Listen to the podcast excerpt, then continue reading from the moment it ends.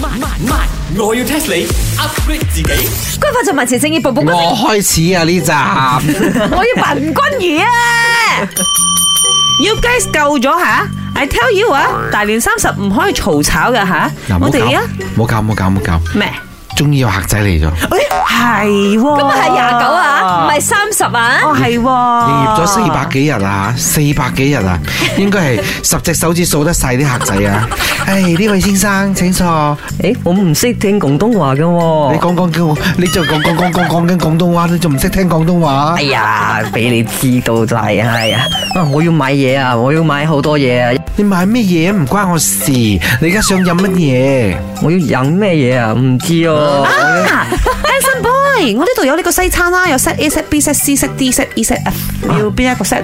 啊，全部啊，哇哦，Rich Boy à. 啊，西西餐唔好食噶啦，最緊要食雞飯，營養豐富。你愛全雞、下裝、上裝、白雞、燒雞、叉燒、燒肉，乜都有啊，靚仔。哇，我中意嘅，我中意食嘅，西餐你又打包全部，雞飯咧，打包全部啦，梗係啊嘛。我頭先問你入嚟想飲乜嘢，你話唔 知，你有冇試過新年流流俾人打啊嗱？我啊嘛，有咩水先？你嗰邊茶鋪你話有咩水 啊？嚇那我要打包全部，我要回去守歲啊啦。哎呦，講華語不思考咯。咪住先。你話你打包咁多嘢啊？做咩翻去做咩啊？開檔啊？守歲啊嘛。傻衰，傻衰係佢要守住啲衰氣啊！吓、你唔係嘛？咁都唔知，咪我要 test 你。到底什麼是守歲？頭衰我有聽過誒，啊，茶水榮 why you want to tell people what you 要 always do 頭咧 衰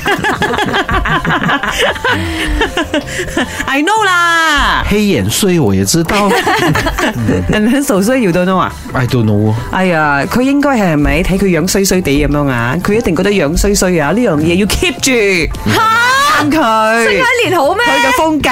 ？keep 啲衰嘢喎。呀，咁你兩個都係手傻衰衰啊咯喎所以咩啊？我哋兩個出咗名係 beautiful 啦，茶餐室之花啊，要得咯咩？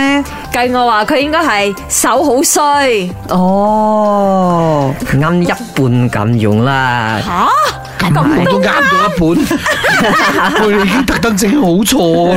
係喎，你撩人 喎。